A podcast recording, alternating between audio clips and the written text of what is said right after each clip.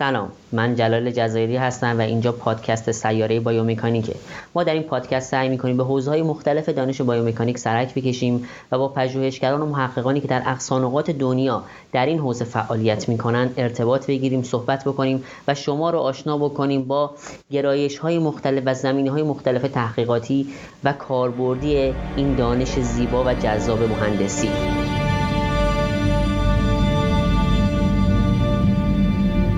پادکست با حمایت کانال دانشجویان بایومکانیک ایران منتشر میشه. در اولین قسمت این پادکست از جنوب غربی ایران از شهر اهواز که من هستم میریم به برلین. و با آقای احسان سودمند دانشجوی دکترای مهندسی پزشکی گرایش بایومکانیک سلولی در دانشگاه Technical برلین صحبت می‌کنیم.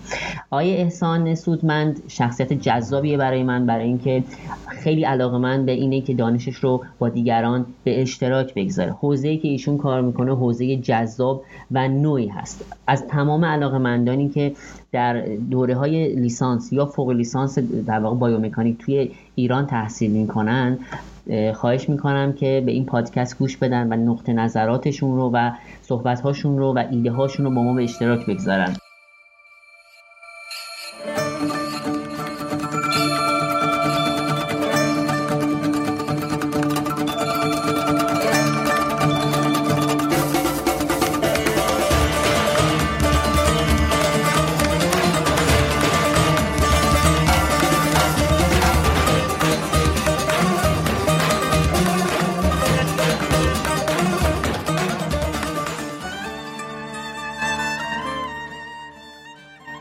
گفتگومون رو با آقای احسان سودمند شروع می‌کنیم و برای اولین در واقع برای شروع صحبت مثل پادکست محبوب بوم که اولین سوالی که می‌پرسه از مخاطبانش اینه که چجوری به بایومکانیک علاقه‌مند شدی؟ منم از احسان می‌پرسم که احسان تو چجوری به در واقع بایومکانیک علاقه‌مند شدی؟ مثلا داستان بایومکانیک برای تو چجوری شروع شد؟ داستان بایومکانیک از اونجا شروع شد واسه من که می‌خواستم فوق لیسانس بخونم و برای ادامه تحصیل می‌خواستم به خارج از کشور برم و تصمیم گرفتم دانشگاه UM توی مالزی رو apply کنم.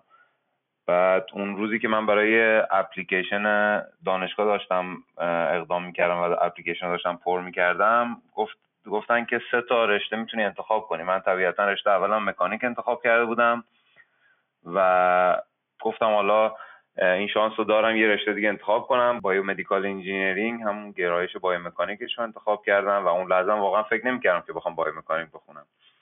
و وقتی که رفتم مالزی رو می‌خواستم دانشگاه ثبت نام کنم گفتم بذار ببینم اصلا بایو مکانیک چی هست biomedical engineering اصلا چی هست؟ حالا یه چیزایی در موردش کلی شنیده بودم ولی دقیقا نمی‌دونستم که به چه صورت هست.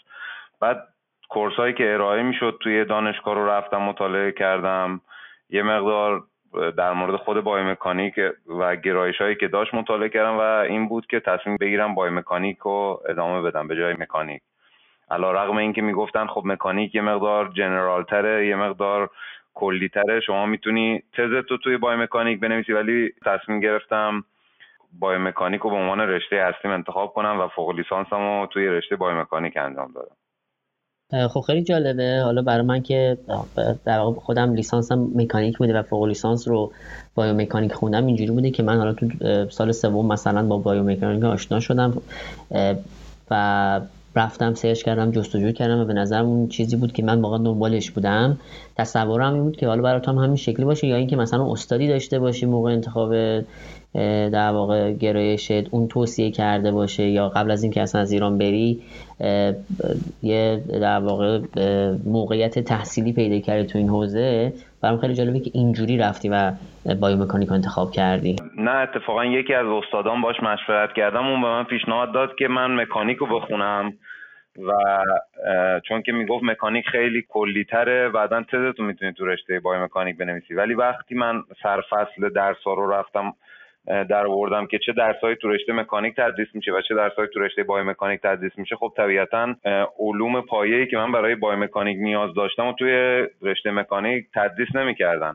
به خاطر همین تصمیم گرفتم که دیگه برم توی دنیای بایومکانیک و که دنیای واقعا شیرینی هم بود برای من. همون روزای اول قشنگ یادمه هر چقدر که نشستم فیزیولوژی آناتومی بیشتر میخوندم بیشتر علاقه‌مند می‌شدم به رشته بایومکانیک. و دیگه فوق لیسانس هم تو بایومکانیک انجام دادم. و توی زمانی که باید تز فوق لیسانس هم می نوشتم اونجا هم یکی دو تا option داشتم.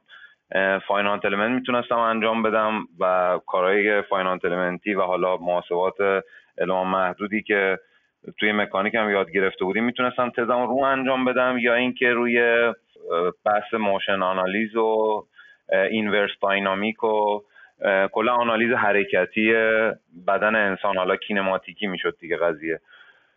بعد حالا یه مسائلی اون موقع پیش اومد و من یه جورایی مجبور شدم که خود motion آنالیز یا همون آنالیز حرکتی رو انتخاب کنم و به خاطر اینکه یه مقدارم قضیه مکانیکیش بیشتر بشه تصمیم گرفتم که inverse dynamic کار کنم توی تز فوق لیسانسم.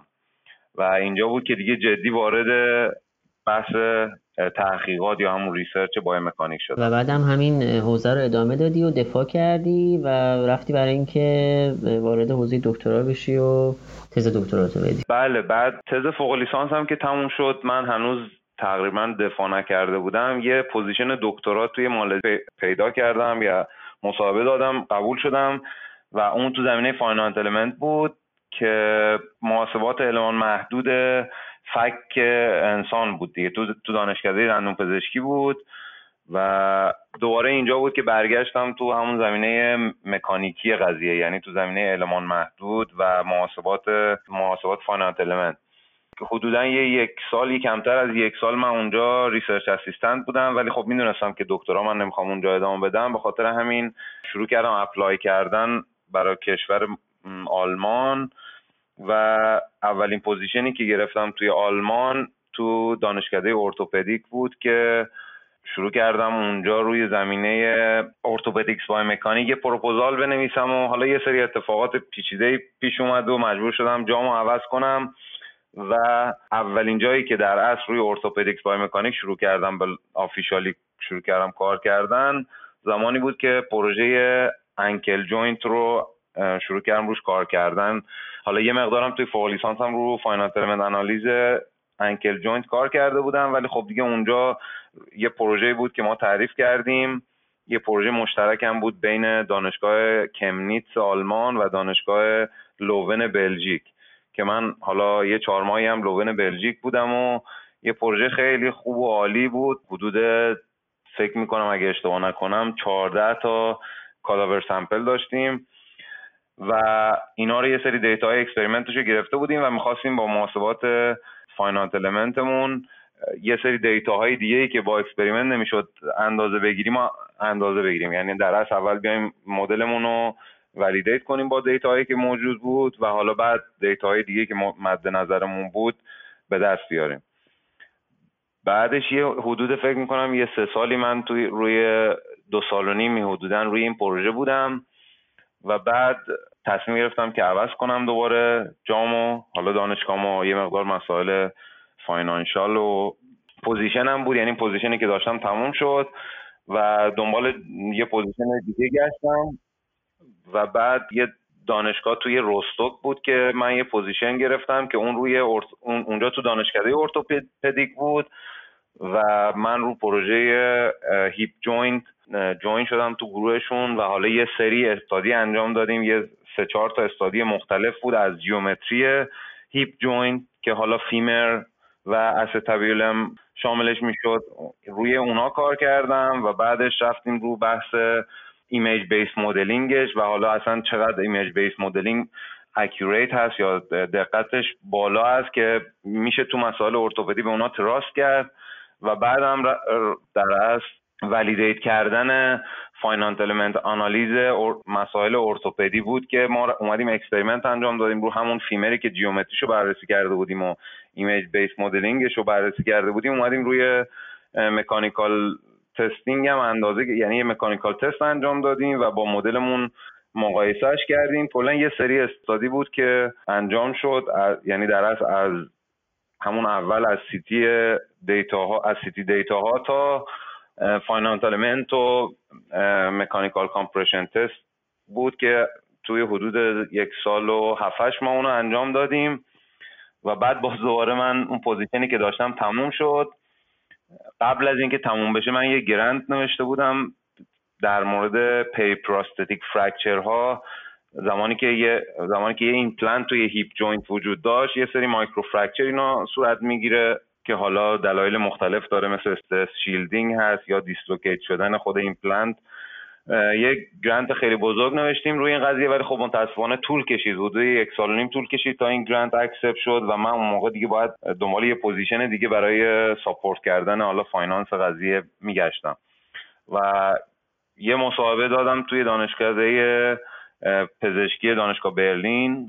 حالا Charité Universitätsmedizin خود آلمانیا میگن. یا حالا Charité اگه انگلیسی بگیم. و اون دیگه کلا رو بحث جدیدی بود که همیشه خیلی دوست داشتم یه جورایی بهش join بشم. بیشتر اون بحث continuum mechanic بود و cellular biomechanic دیگه. یعنی در اصل تکنیک های continuum mechanic رو برای بررسی کردن مسائل سلولی از لحاظ biomechanic توی regeneration therapy در اصل این position رو سال 2017 بود که توی آلمان توی برلین آلمان گرفتم و دیگه از موقع تا الان هنوز دارم توی زمینه cellular biomechanic با application bone healing کار می‌کنم. که این همون bone healing یه بخش کوچیکی از همون regeneration process ی هست یا regeneration therapy هایی هست که همون اولش توضیح دادم. پس با این حساب یه فراز و فرودی حتی فراز و فرود کنه یه کندوکاوی توی حوزه های مختلف بایومکانیکی داشتی و نهایتا رسیدی به یه حوزه ای که توش آروم قرار گرفتی انگار حوزه بایومکانیک سلولی. اصلا توضیح میدی برامون که بایومکانیک سلولی چیه و اصلا مفهومش چیه و کلا بایومکانیک سلولی رو برامون توضیح میدی؟ بایومکانیک به حالا یه فکر کنم وای می‌کنه از همون اول از زمینه از تو scale ماکرو شروع شد. یعنی در اصل همون gait آنالیز و یعنی اون زمانی که بود که متوجه شدن خب مکانیک هم توی بدن انسان دخالت می‌کنه. بعدا یواش یواش تونستن ground reaction force ها رو محاسبه کنن. ground reaction force ها رو تونستن از طریق inverse dynamic توی joint های مختلف بدن انسان محاسبه کنن و اینجوری بود که از اول از اونجا شروع شد بعدا دیگه مباحث مختلفی که ایجاد شد fracture بود. رفتن سراغ ایمپلنت ها. کلا تو قضیه ماکرو بود دیگه. یعنی حالا هر چیزهایی که اصطلاحا ماکرو یعنی می‌دیدن و سعی می‌کردن با مکانیکش رو بررسی کنن و حالا محاسبات مکانیکیش رو انجام بدن. ولی تو یکی دو دهه اخیر بیشتر حالا علمم البته به کلا هم به اون سمت رفته بیشتر رفتن تو زمینه بیولوژی قضیه. یعنی که چون که ایمپلنت ها خیلی solution یا حال راه حل مناسبی برای درمان شکستگی ها و بیماری های مختلف نیست. به خاطر همین تصمیم گرفتن که آقا اصلا یه متوجه بشن که آقا چجوری ما می‌تونیم اینو اصلا خود healing و خود regeneration رو facilitate کنیم یا تسهیل کنیم تو بدن انسان. فکر می‌کنم بیشتر از موتیویشن رفتن تو کارهای سلولی بای مکانیک از اونجا شروع شد و حالا تو زمین های مختلف به هر حال سلول هم وقتی که یک قضیه فیزیکی هست مکانیک درش دخیله دیگه.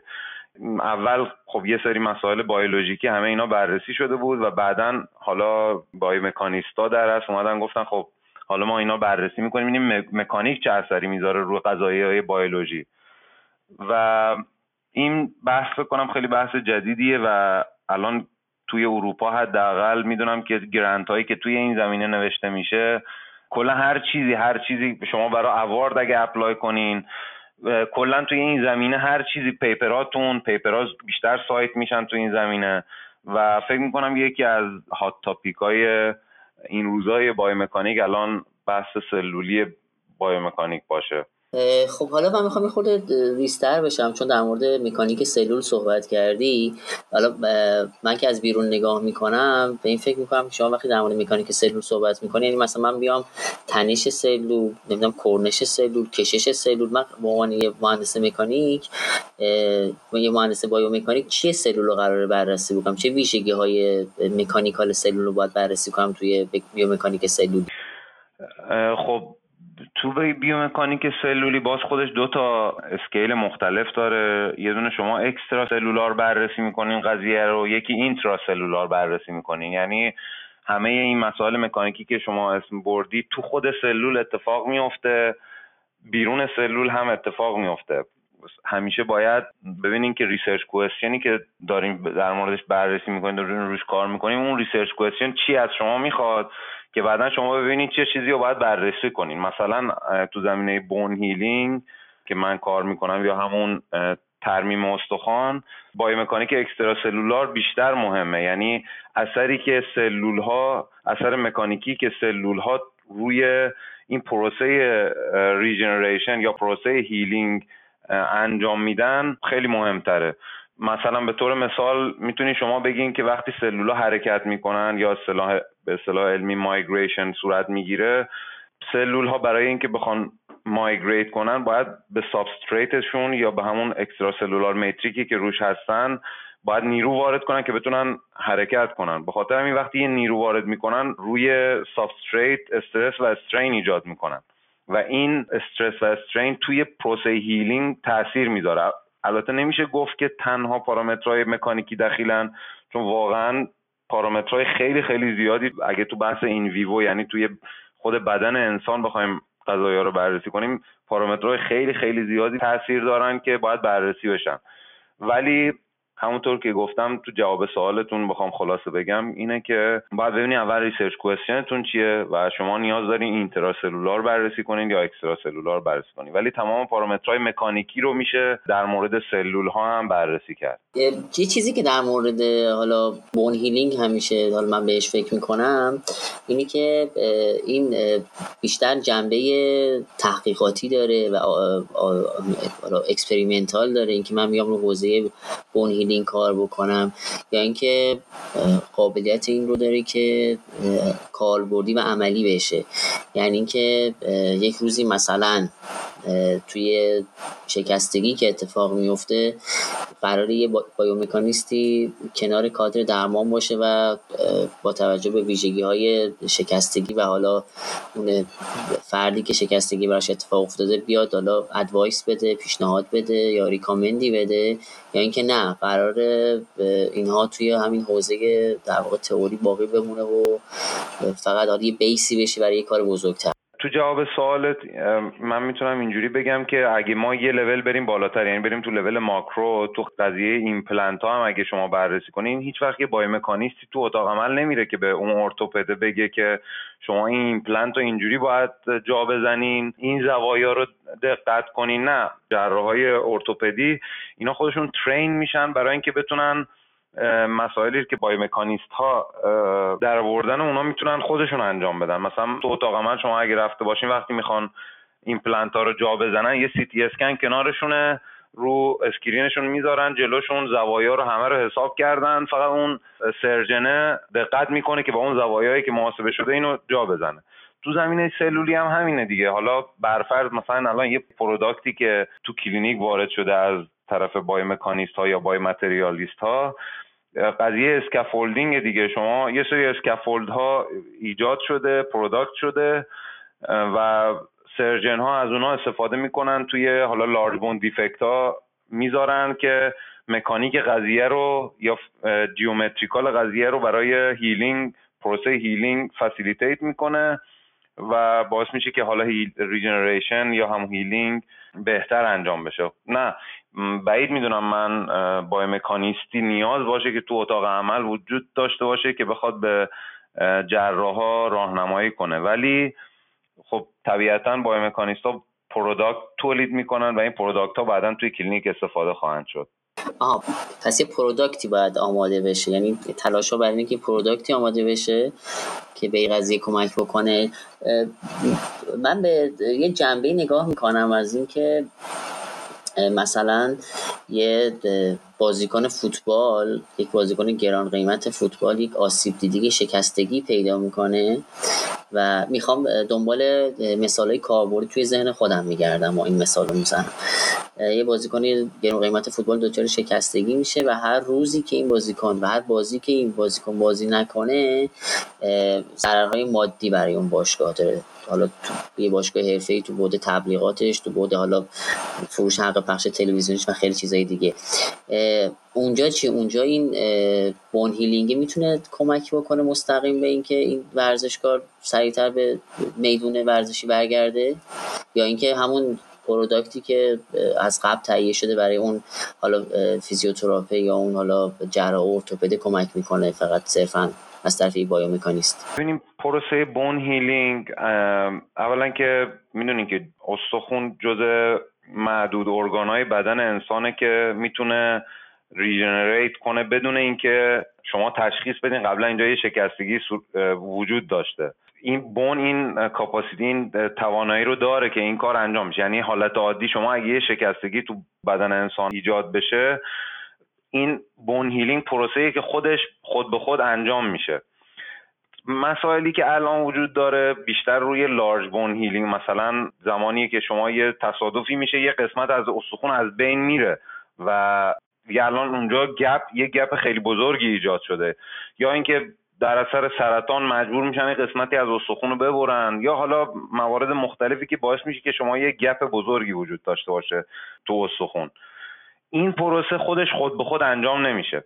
و اینجا است که حالا اون مباحث regeneration therapy و کلا challenge هایی که توی قضیه bone healing وجود داره بیشتر اونجا وارد میشه. اون زمانی که یه فوتبالیست یه شکستگی توی پاش ایجاد میشه که اون مشکلی نیست. یه پروسه داره که باید یه زمانی رو طی کنه. حالا بایوکمیست ها کسایی که فعالیت های بایوکمیستری رو بیشتر حالا بررسی می‌کنن.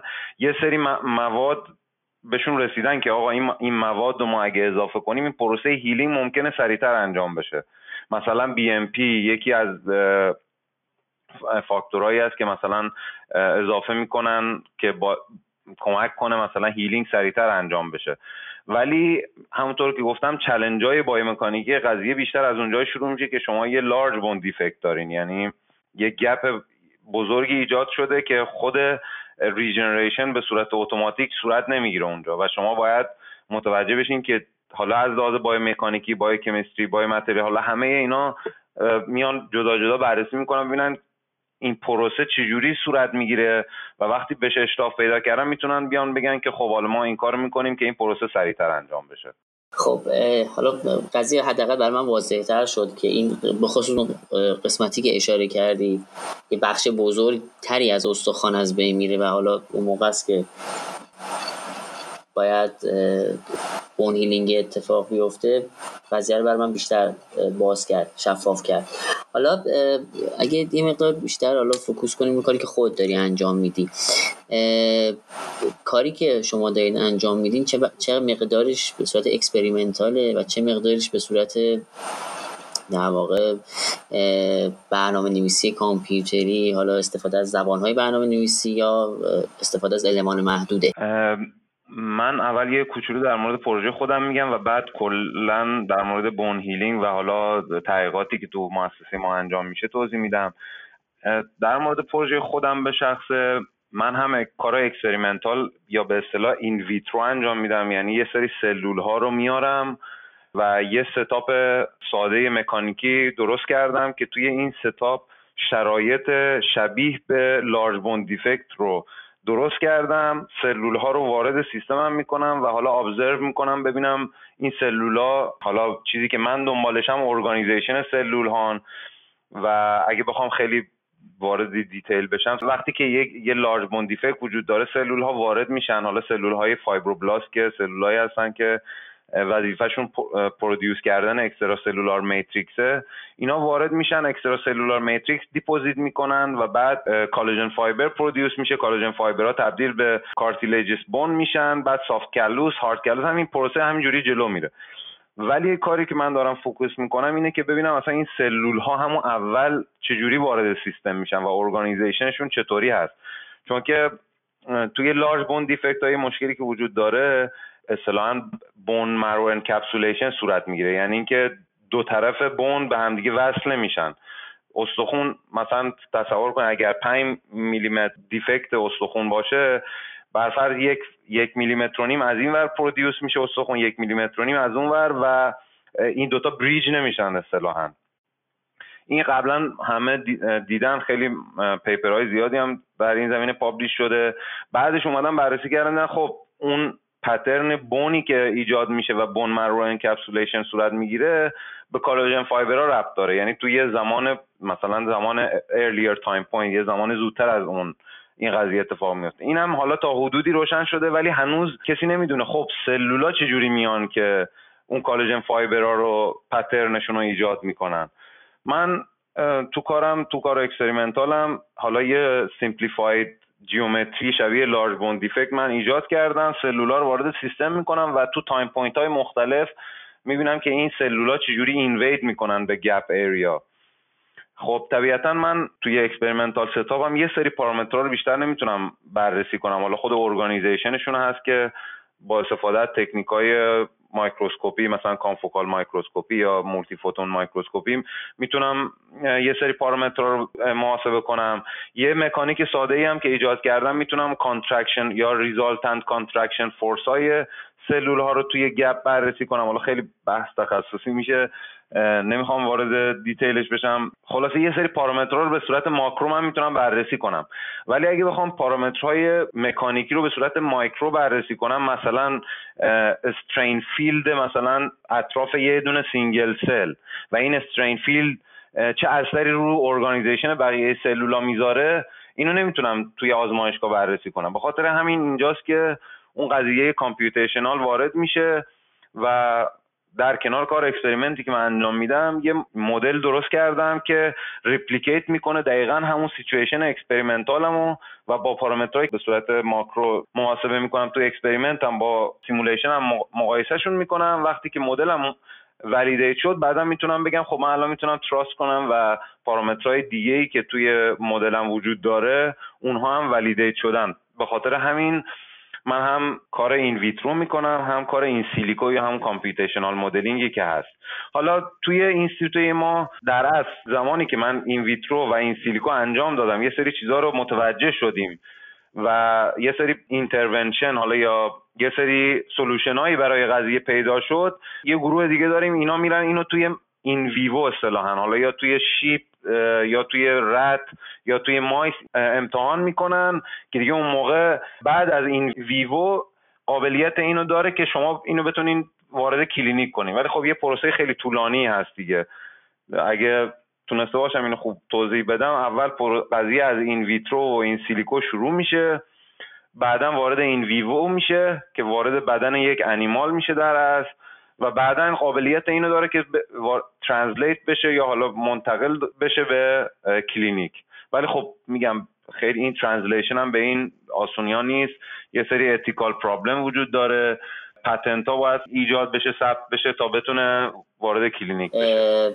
فکر می‌کنم خیلی واضح بود توضیحی که دادی و در واقع من یه برداشتی کردم. حالا اینو میگم اگه حالا چیز بود تصحیحش بکن. در واقع شما میگه real system رو دارین میایین به صورت artificial system اینو بررسی می‌کنید. درست میگم؟ آره ببینین توی من پروژه من پروژه مکانیکی دیگه. یعنی من فقط پارامترهای مکانیکی رو می‌خوام بررسی کنم. به خاطر همین اون قضیه bone healing رو باید یه جوری مدل کنم که پارامترهای مکانیکی تاثیر بیشتری تاثیر غالبی داشته باشن تو سیستم من. به خاطر همین اصطلاحا یه simplified model من درست می‌کنم که مکانیکش قابل کنترل باشه و بتونم به پارامترهای مکانیکی رو بالا پایین کنم ببینم این پارامترهای مکانیکی بالا پایین میشه چه تاثیری تو organization سلولا می‌ذاره. خب که اینطور. حالا آقای مهندس سودمند مدل سازی عامل بنیان رو می‌تونی برای ما توضیح بدی که اصلا مدل سازی عامل بنیان یعنی چی؟ مدل سازی عامل بنیان یا همون agent-based modeling فکر می‌کنم از, از social science وارد biomechanics شده. چون اول این نوع مدل simulation یا مدل سازی بیشتر برای جامعه های انسانی صورت می گرفت یعنی چی؟ اصلا agent یعنی چی؟ agent-based یعنی چی؟ توی مدل های social science یا مسائل اجتماعی میان اول هر فرد به عنوان یه agent در نظر می‌گیرن. بعد reaction های مختلف جامعه رو روی اون انسان یا agent پیاده می‌کنن. حالا با یه سری قوانینی که توی مدلش تعریف شده. به عنوان مثال مثلا یه چیز ساده بخوام بگم اینه که شما اگه یه نفر تو خیابون بزنی عصبانی میشه. خب اینو شما تو کد نویسی تعریف می‌کنی که اگر یکی شما رو زد شما عصبانی بشید یا شما خوشحال بشی یا اصلا reaction خاصی نشون ندی. می اومدن اینا بر اساس rule ای تعریف شده اینا رو روی انسان پیاده می‌کردن و می‌دیدن که از چه اثری تو جامعه می‌ذاره. این رفتارها چه اثراتی تو جامعه می‌ذارن و ریزالتنت تمام این رفتارهای جامعه چی خواهد بود؟ در یه لول بالاتر اگه نگاه کنیم می‌بینیم مثلا برفرض یه فردی اگه بیاد یه نفر رو بزنه من عصبانی میشم بعد من یه اثر دیگه رو جامعه می‌ذارم و همینجوری یه اثری تو جامعه ایجاد میشه. حالا اینو توی زمینه سلولی هم چند سالی هست فکر می‌کنم حدودا ده دوازده سالی هست که شروع کردن استفاده کردن. و میان سلول رو به عنوان همون agent در نظر می‌گیرن یا اگه بگیم سلول رو مثل همون انسانه در نظر می‌گیرن. حالا شما میای برای این سلول یه سری قوانین تعریف می‌کنی. میگی شما تو پروسه healing به عنوان مثال شما می‌تونی migrate کنی می‌تونی proliferate کنی می‌تونی نیرو وارد کنی به سیستم می‌تونی نیرو از سیستم دریافت کنی می‌تونی سیستم رو بخونی ببینی که مکانیک قضیه چه تأثیری داره. حتی می‌تونین پارامترهای بایوکمیستری هم می‌تونن واردش کنن که به عنوان مثلا اون BMP یا بون مورفولوژیکال پروتئین مثلا اگه اون وارد سیستم شد کمک می‌کنه به شما که بون هیلینگ رو انجام بدی و همه اینا رو میان مدل می‌کنن و ببینن تو سیستم چه تأثیری می‌ذاره. این فکر می‌کنم یه تعریف ساده خیلی خوبیه که من همیشه استفاده می‌کنم. از agent-based modeling و بعد نهایتا می‌رسه به اون کاری که شما داری انجام میدی. دیگه اون در واقع به صورت experimental داری انجام میدی اون تغییراتی که روی حالا سلول ها اون محرکایی که استفاده می‌کنید و بعد اینکه ببینید چه تاثیری می‌ذاره و نهایتا چه اتفاقی میفته دیگه درسته؟ بله دقیقا من همونطور که گفتم cellular organization رو فعلا دارم روش کار می‌کنم و سلول ها هم تو پروسه bone healing همونطور که گفتم میان collagen fiber ایجاد می‌کنن و بعد حالا cellular organization که بررسی کردم اون collagen fiber organization یا اصطلاحا soft tissue patterning رو هم در ادامه هدف اونی هست که بررسی کنیم. خب حالا برای اونایی که تو دوره لیسانس دارن گرایش مهندسی پزشکی در واقع رشته مهندسی پزشکی رو تو ایران می‌خونن یا تو دوره ارشدن و علاقه مندن حالا به حوزه biomechanics سلولی. فکر می‌کنیم اونها لازمه که چه توانمندی هایی توی خودشون ایجاد بکنن روی چه مباحثی کار بکنن تا بتونن نهایتا وارد حوزه بیومکانیک سلولی بشن و تو این حوزه موفق باشن و بتونن کار بکنن. تو زمینه بایومکانیک سلولی به نظرم دو تا پارامتر خیلی مهم هست که کمک می‌کنه researcher ها خیلی قویتر و راحتتر بتونن تو این زمینه کار بکنن. یکی بحث continuum mechanics ه چون که شما تو زمینه سلولی یکی از ابزارهایی که خیلی خیلی الان ازش استفاده میشه بحث continuum mechanics ه. به نظرم بچه های حالا که تو لیسانس یا فوق لیسانس هستن اگه بخوان تو این زمینه کار کنن حتما باید continuum mechanics شون رو قوی کنن. حالا یه سری مدل های continuum mechanics ی هست. اگه بتونن اونا رو بخونن که چه بهتر. کتاب های زیادی از continuum biomechanics کتاب های خیلی زیادی هست. می‌تونن این تکنیک continuum mechanics رو یاد بگیرن. و تکنیک دومی که بهشون کمک می‌کنه یه زبون برنامه نویسیه حالا می‌تونه پایتون باشه متلب باشه سی پلاس پلاس باشه هر زبون هر زبون برنامه نویسی که شما یاد بگیرین که بتونین محاسبات ریاضی رو مخلوط کنین با قوانین سلولی که وجود داره یعنی همون بحث ایجنت بیس مدلینگ این می‌تونه بهشون کمک کنه. حالا خیلی ممکنه بپرسن خب ما چه زبونی یاد بگیریم؟ خوبه. و واقعا فرقی نمی‌کنه. واقعا هر زبونی یه مزایایی داره یه معایبی داره. اصلا فرقی نمی‌کنه. شما مطلب بلد باشین می‌تونین تمام کاراتون رو تو مطلب انجام بدین. پایتون بلد باشین می‌تونین تمام کاراتون رو تو پایتون انجام بدین. سی پلاس پلاس بلد باشین می‌تونین همه کار. ما الان تو گروه خودمون تو research گروه خودمون سه نفر مختلف داریم یه کار می‌کنیم ولی هر کدومون یه زبون مختلف برنامه نویسی استفاده می‌کنیم. اصلا واقعا هیچ فرقی نمی‌کنه. به خاطر همین فکر می‌کنم دو تا از تکنیک هایی که خیلی مهم هست. یکی continuum mechanics و یکی زبان های برنامه نویسی پس تو حوزه کاری شما دیگه اصلا ما المان محدود و این چیزا نداریم دیگه. یعنی شما دیگه اصلا وارد حوزه المان محدود نمیشید دیگه.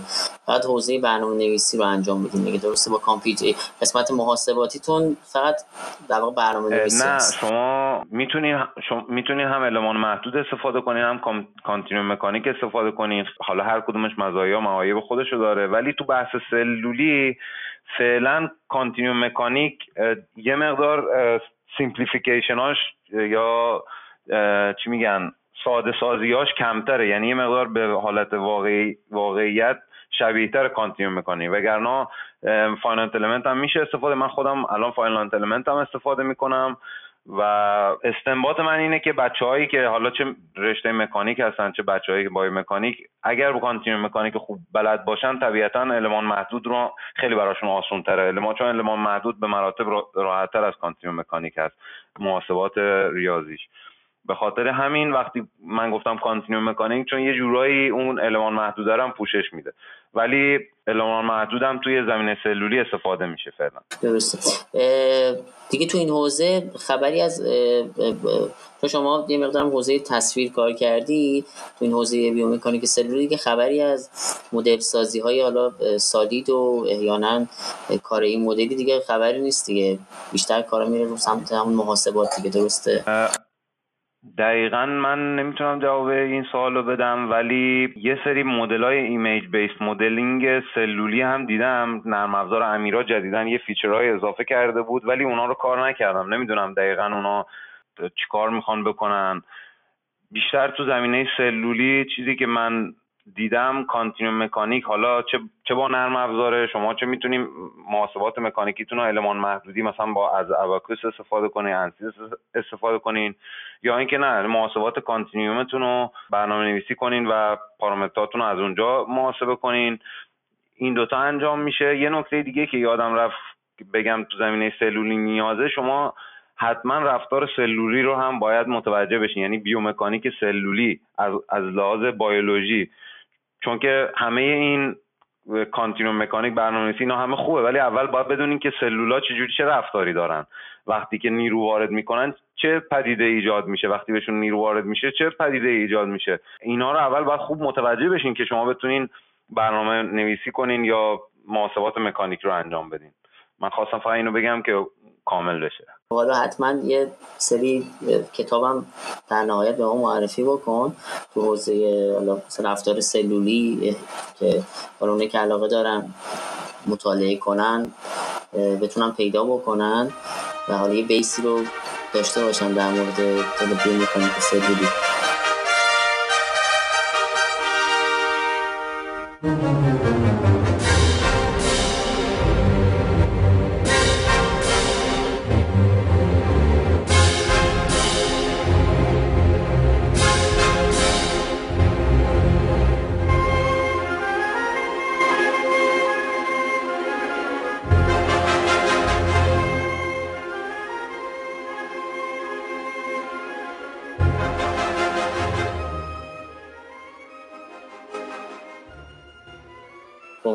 آخرین سوال این چه دانشگاهایی توی دنیا الان دارن توی این حوزه کار می‌کنن و احیانا اطلاع داری توی ایران هم چه دانشگاهایی ما داریم که توی این زمینه حالا بیومکانیک سلولی فعال باشن و توی این حوزه کار بکنن؟ تو زمینه سلولار بایومکانیک حالا نسبتا زمینه جدیدی هم هست.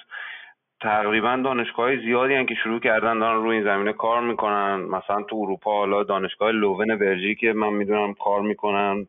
مثلا پروفسور الیزابت گریس یا تو دانشگاه آینتهوون هلند هم یه گروه خیلی قوی continuum مکانیک دارن که روی این قضیه کار می‌کنن مثل پروفسور اومنز یا پروفسور لوراکر تو دانشگاه گراتس اتریش هم پروفسور هولزپل که اصلا خیلی فکر می‌کنم معروف باشه بچه هایی که تو زمینه continuum مکانیک کار می‌کنن حتما می‌شناسن ایشونو تو دانشگاه شفیلد انگلیس یه مؤسسه هست اسم INSIGNEO. اونا هم تو لول های مختلف مکانیک خیلی فعالن.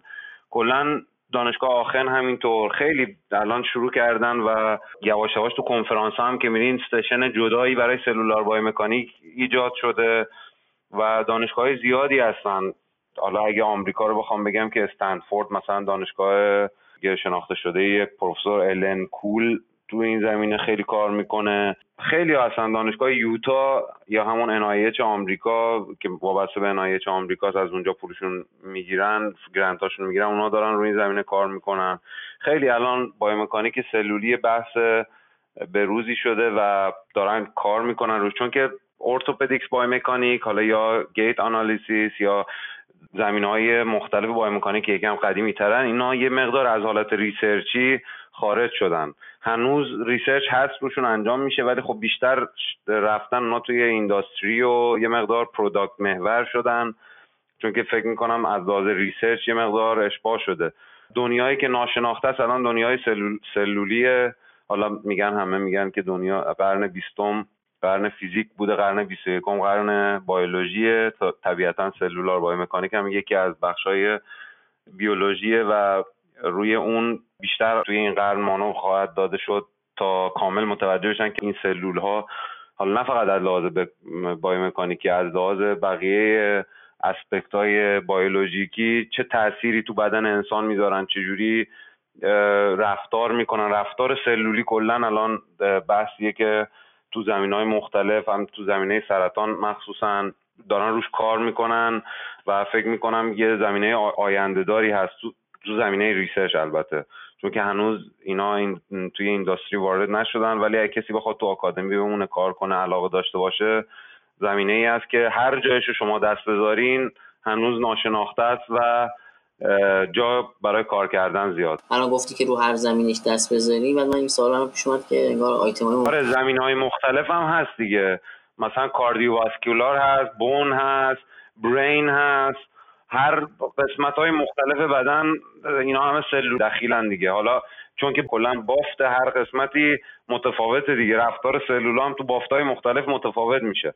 تو بون یه جور رفتار می‌کنن تو قلب یه جور رفتار می‌کنن کانسپتش یکیه ولی رفتاراش متفاوت رفتار بافت متفاوت میشه یا رفتار سلول متفاوت میشه؟ یعنی نه رفتار سلول تو محیط های مختلف دیگه. رفتار سلول تو محیط های مختلف متفاوت میشه. هر کدومش هم یه حوزه‌ای که داره روش کار میشه دیگه. یعنی مثلا شما داری روی آره دیگه. استخوان کار می‌کنی. همونطوری که گفتم مثلا دقیقا. شما ببینی research question چیه. خب؟ یعنی شما نمی‌تونی همینجوری بگی خب من ببینم این سلولا چجوری داستانشون. اول ببینید research question چیه. شما می‌خوای دقیقا به چی برسی؟ چه چیزی رو می‌خوای observe کنی؟ چه چیزی رو می‌خوای تسهیل ببخشی تو بدن انسان؟ باید اول ببینی که research question چیه. بعد متناسب با اون research question بری رفتار سلولی رو بررسی کنی. ببینی محیط چیه. چه اولا چه نوع سلولی اونجا دخیله این هم خودش داستانه. هزار مدل سلول ما داریم. حالا تو زمینه استخون من می‌دونم فقط مثلا fibroblast ا osteocyte ا نمی‌دونم endothelial cell ا خیلی خیلی سلولای مختلف هست. هر کدوم از اینا خودش داستانهای مختلف دارن. fibroblast ا یه جور رفتار می‌کنن. اصلا کارشون یه چیز تو بدن انسان. تو یه time point خاصی مثلا تو bone healing وارد میشن. بعد نمی‌دونم endothelial cell ا یه کار دیگه دارن. کارشون رگسازی vascularization و sprouting و این چیزاست. منظورم از اینکه هر زمینه ای دست بذاری می‌تونی کار کنی و ناشناخته است. منظورم از این بود. سلول های تایپ های مختلف اپلیکیشن های مختلف تو مناطق مختلف بدن انسان تو بافت های مختلف بدن انسان. اینا همه رفتاراش همه ناشناخته است همه هنوز خب دیگه پیش زمینی هستش همون اول رفتارشناسی سلوله. یعنی باید حداقل کسی که دوست داره زمینه وارد بشه بیس اطلاعاتی در مورد رفتار رفتار سلول و خود سلول داشته باشه. که تو توضیحات آوردی که حتما بیس رو باید داشته باشه دیگه. نه به نظر من اول آدم باید زمینش رو مشخص کنه. مثلا بگه من می‌خوام رو bone healing کار کنم. یا بگه من می‌خوام رو collagen fiber های قلب کار کنم. یا من می‌خوام مثلا نمی‌دونم رو heart valve ا کار کنم. اول و اونو مشخص چون نمی‌تونه آدم بره رفتار سلولی همونطور که گفتم متفاوته. اصلا اصلا چه مدل سلولی رو بره بررسی کنه. چرا؟ کتابای کلی هست. کتابای textbook ی که تو دانشگاه درس داده میشه. مکانیک cellular مکانیک الان شما search کنید تو اینترنت تعداد زیادی cellular mechanic میاد که یه concept های کلی توضیح دادن. ولی اگه بخوای تخصصی تو زمینه های مختلف cellular mechanic وارد بشیم باید بدونید که اپلیکیشن کار چیه. یا همون بهتر بگم research question قضیه چیه که بعدا متناسب با اون بریم background ش رو بخونیم. مثلا میگم اگه شما می‌خوایم bone healing مطالعه کن اول ببینید چه کارهایی تو زمینه bone healing تو زمینه سلولی شده. همزمان که مطالعه می‌کنین تو مقالات مختلف طبیعتا یه سری بیسیک وجود داره که شما نمی‌فهمین. بعد میرین اون بیسیک ها رو مطالعه می‌کنین. اونا رو متوجه میشین بعد مقاله رو متوجه میشین. بعد متوجه میشین که الان اصطلاحا نیچه کار کجاست. شما مثلا چه کاری باید انجام بدین که یه پیپر ایجاد بشه؟ پس اونایی که حالا با خصوص حالا تو ایران دارن تحصیل می‌کنن اون بخش experimental کار رو یک مقدارش احتمالا مشکل داشته باشن دیگه. درسته چه ابزارهای خاصی نیازه برای حوزه experimental که بخوان؟ نه ابزار خاصی نیست. فکر کنم تو ایران ما همش رو داشته باشیم. حالا از چیزا من چون خودم ندیدم ولی از بچههایی که از ایران میان می‌پرسن همه ابزارها هست. شما ابزارهایی که برای cellular biomechanic نیاز دارین حالا یه setup ی هست که شما خودتون باید طراحی کنین که می‌تونین بدین کارگاه براتون بسازن. بعد ابزارهای sterilization ه که تو ایران هست میکروسکوپ های مثلا confocal microscopy و این light sheet microscopy اینا همه ابزارهایی که فکر می‌کنم تو ایران وجود داشته باشه. بعد دیگه incubator که همه آزمایشگاه تو ایران incubator دارن. bioreactor ممکنه مثلا تو ایران کم باشه که ولی بعید می‌دونم که نباشه ولی اونم هست. با چون bioreactor ها ابزارهایی که مثلا شما cyclic loading می‌تونی رو سلولا وارد کنی و حالا اینجا مثلا خیلی حالا من چند تا آزمایشگاه رفتم تو شهرهای مختلف دیدم همه استفاده می‌کنن. ولی اونم چیز پیچیده ای نیست که مثلا تکنولوژی خیلی پیچیده ای نیست که بگم ایران نداشته باشن و نمی‌تونن استفاده کنن. بنابراین فکر می‌کنم تو ایران دست یافتنی باشه. حالا متاسفانه من نمی‌دونم دقیقا چه دانشگاههایی تو این زمینه کار می‌کنن و چه امکاناتی دارن ولی فکر نمی کنم چیز خیلی پیچیده ای باشه. خب بسیار عالی. آقای مهندس احسان از اینکه وقت تو در اختیار ما گذاشتی من خیلی ممنونم. امیدوارم به زودی در اهواز همدیگر ببینیم. انشالله مرسی از شما هم که این شرایط رو فراهم کردین که با هم یه گپ بایومکانیکی بزنیم و امیدوارم که مطالبی که گفته باشم مفید بوده باشه و خوشحال میشم اگر کسی سوالی چیزی راهنمایی خواست کمک کنم تو این زمینه. خیلی عمالی. پس ما اون راه های ارتباطی رو هم حتما می‌ذاریم نهایتا توی کپشن که اونایی که دوستان با ارتباط بگیرن راحت بتونن ارتباط بگیرن.